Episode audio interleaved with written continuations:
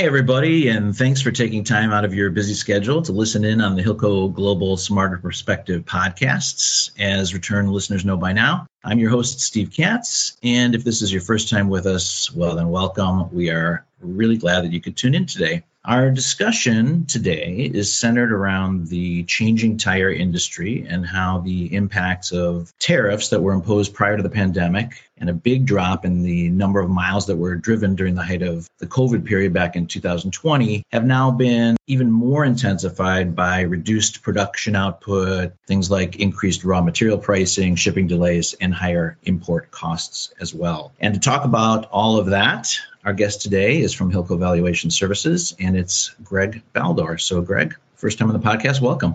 Steve, thanks a lot for having me on your show. Happy to be here. I think we could probably even subtitle this discussion The Tires They Are a Changing. I like that one. That's good. But just don't ask me to sing it. In this discussion today, I'm primarily talking about passenger and light truck tires. The main market for tires, passenger cars, pickup trucks, SUVs, etc. And you know, not that long ago, US car owners, they might have had two cars, let's say the family Pontiac and then a second uh, vehicle a Saturn, and tires would wear out and they would go to perhaps at that time one of the 900 plus Sears Auto Centers to get a replacement tire set of tires for their vehicle. And as they walked in, they would be offered typically three types of tires. And Pontiac, they would probably suggest a tier one tire. And with a tier one tire, it's an OEM brand or the original equipment manufacturer's brand, where the manufacturer selected this tire and it's from companies Goodyear, Michelin, Bridgestone, well known, probably the high, you know, the best engineered, lasting long in tires, etc., good looking tires, and generally the higher price. So typically suggested for the sort of the main vehicle. The second vehicle, maybe they would offer for the Saturn, they call it Tier 2 brand. And these were brands also made by the major manufacturers, but they didn't have as many marketing dollars and perhaps were engineered a little differently and were a little bit lower cost. So a Goodyear Kelly, a Cooper tire, something like along those brands. And then there were Tier 3 tires. These were typically store brands. In the same mode, these were brands with minimum marking from the manufacturer, but made to a standard agreed to between the retailer and the the manufacturer. So tier one, tier two, tier three. And it was pretty clear what you were getting into. And these anchor brands, Bridgestone, Michelin, Continental, Goodyear, they had the greatest market share in North America, highest prices, and they were the best in the good, better, best selling strategy that was utilized somewhat across the industry. Yeah, so Sears auto centers are long gone now, right? You mentioned Saturn, GM, Pontiac brands are all defunct, and that tiered structures changed to some degree, right? Yes. And a lot of that has to do with a number of changes within the industry, in that more players have come into it, more competitors from Europe and Asia, etc. And we'll get into that as we go through here. But main discussion here today is going to be on the replacement tires. So these exact tires that we're talking about, we're not talking about the original equipment tires, but the largest segment of the market is replacement tires. And so the good news for those involved in that market is IHS Markit is a firm that monitors various industries. They've been following that the average age of vehicles in the US top 12 years for the first time in history. So in 2021, the average age of a vehicle on the US highways was 12.1 years. And it's been slowly increasing. I think some recent stats just came out and that also continued that trend. So the older the vehicles you have, that means most likely that the tires on them have been driven more miles, and that means that they will be requiring replacement for either wear, puncture, what have you. And that's a growing trend of opportunities for the replacement market. So, in that market, especially in the US, it's incredibly crowded. As I said, a huge influx of Asian manufacturers have been producing. They've been bringing more products into the US. Some of them are fighting for that OEM business. Recently, I drove a Volkswagen Passat. It had a GT tire, both the tire and the car made in the US. That's an OEM tire today that wouldn't have necessarily existed in the past. And certainly you've heard of brands like Kumho and Hankook, Korean brands that have come across on some of the Kias and Hyundai and vehicles like that. So it gets blended in this mix of those tires may have been coming into the US at a point and been considered second tier, and now it's sort of muddled within that.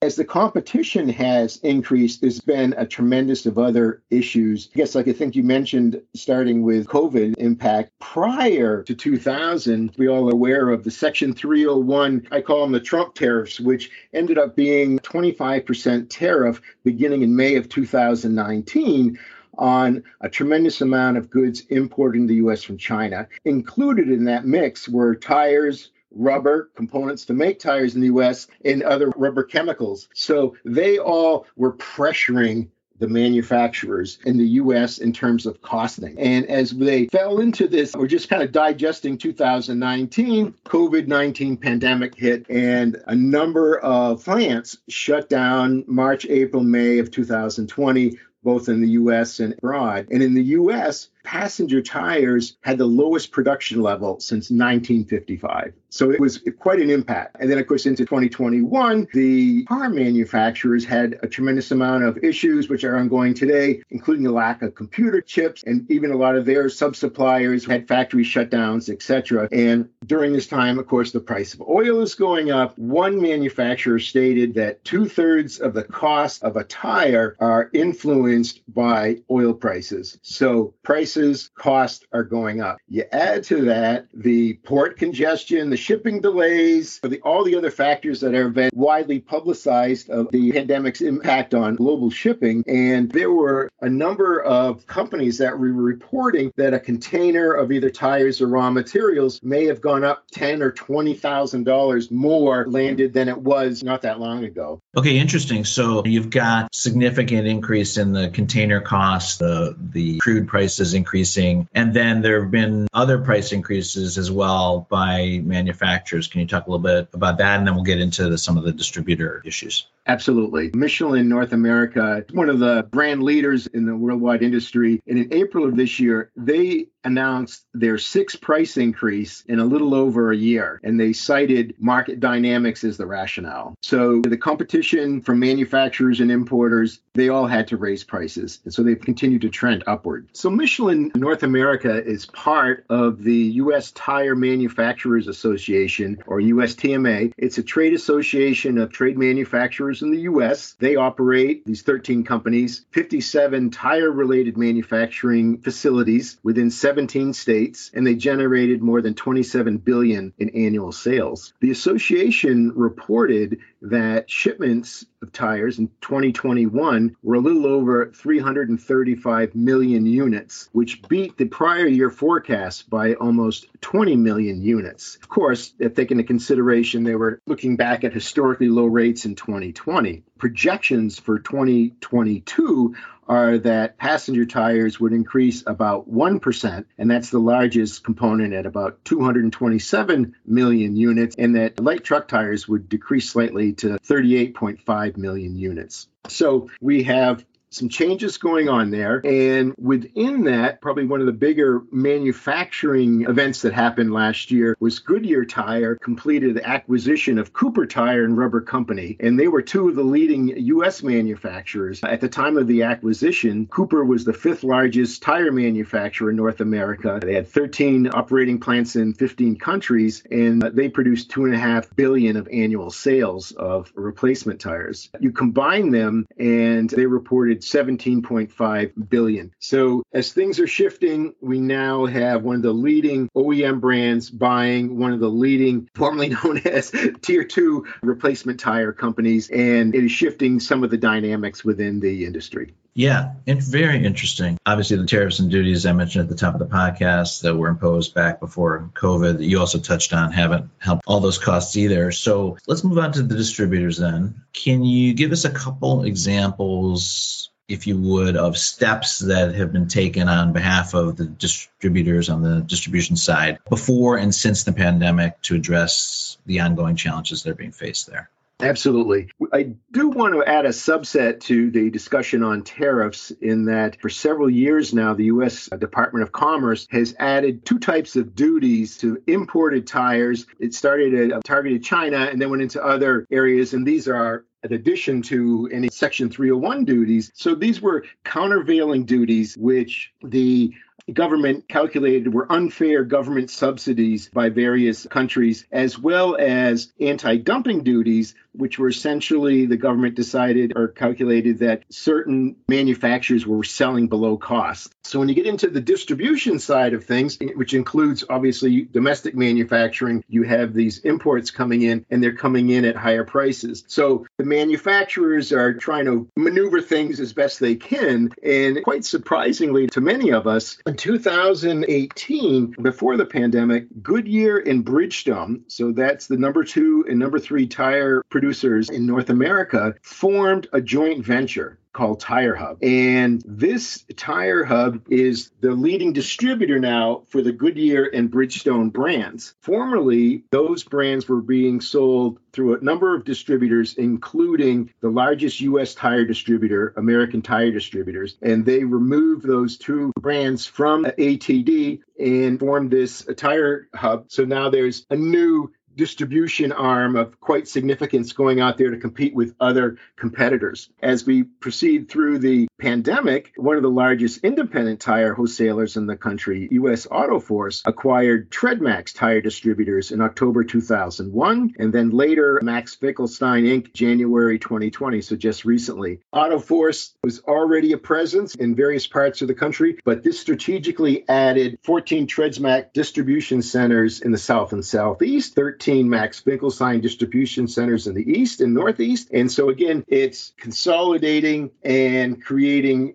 larger competitors within the marketplace. Yeah, that definitely seems to be the trend. And what about the retailers? So, we always have to go back to the pandemic impact. Initially, we had the reduction in workforce. So stores perhaps were closed or reduced service centers and traffic people working from home, the vehicle levels of miles driven decreased and less miles driven, you have less wear in the tires and most likely reduction in the need for replacement tires. So the US Department of Transportation calculates cumulative travel on roads on a monthly basis and from the time frame of August 2020 versus August 2019, mileage decreased by 15%, which is quite significant. And installers and the tire industry were deemed essential service. So they were allowed to operate, etc., but again, under reduced efforts. Now, the recent U.S. Department of Transportation data indicates that cumulative travel increased for all of 2021 versus 2020. And these numbers are amazing. That increased by 325 billion vehicle miles, or an 11% increase. And most recently, even January of 2022 increased 4% over January of 2021 as Americans returned to work into the highways and traveling, etc.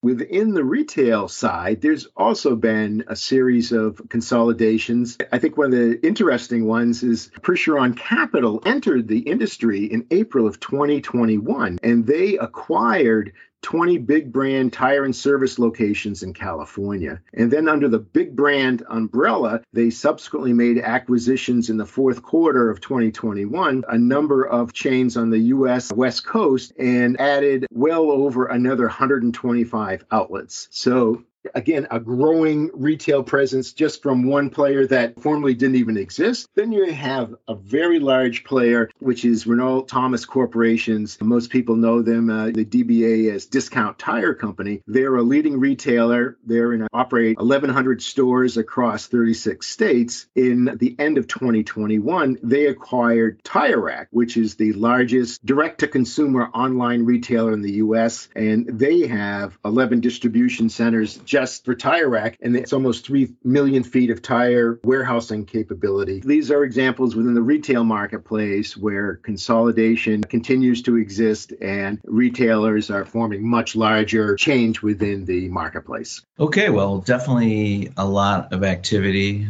As you said, the tires, they are a changing and I will not sing it. So, to wrap us up, because I'm looking at my watch and we're just about out of time, given everything we've talked about today the tariffs, shipping delays, price increases based on raw material costs, etc. are there any final thoughts or guidance that you'd like to share with listeners who are either involved in the space directly or within a lending capacity? So, given the current environment, lenders' exposure within the tire industry includes changes in inventory levels, product mix and aging. One point I didn't mention is that there are a growing number of tire sizes for passenger cars, range from 12 to 28 inch wheels or rims, and that's according to the Tire and Rim Association. And for passenger tires, there's 373 different sizes within that range. And with light truck tires, 291 different wheel sizes. You also have a plethora of brands to be offered. So there's a wide range of offerings out there. And the most popular sizes, the most popular brands may have exited the warehouses. And it's perhaps the product that's behind, maybe slower moving product, might be older, aged product that doesn't sell as well. So the lender wants to be aware that the inventory that they're advancing against is not a disproportionate inventory of less desirable, slower moving product. Okay. Well, good stuff, Greg. Thanks so much for being on with us. And we hope that we can have you on again when you think the time is right to talk about things as they develop. And can you let us know how people can best get in touch with you? Absolutely, Steve. As I said, it was a pleasure to be on. There's a lot to talk about in the industry. My email address is gbaldor at hilcoglobal.com. That's G, B as in boy, A L, D as in dog, O R, at hilcoglobal.com.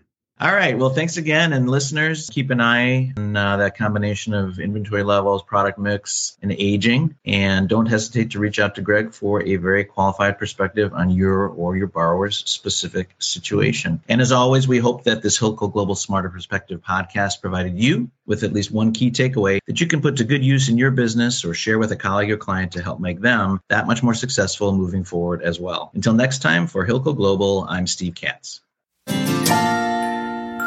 Música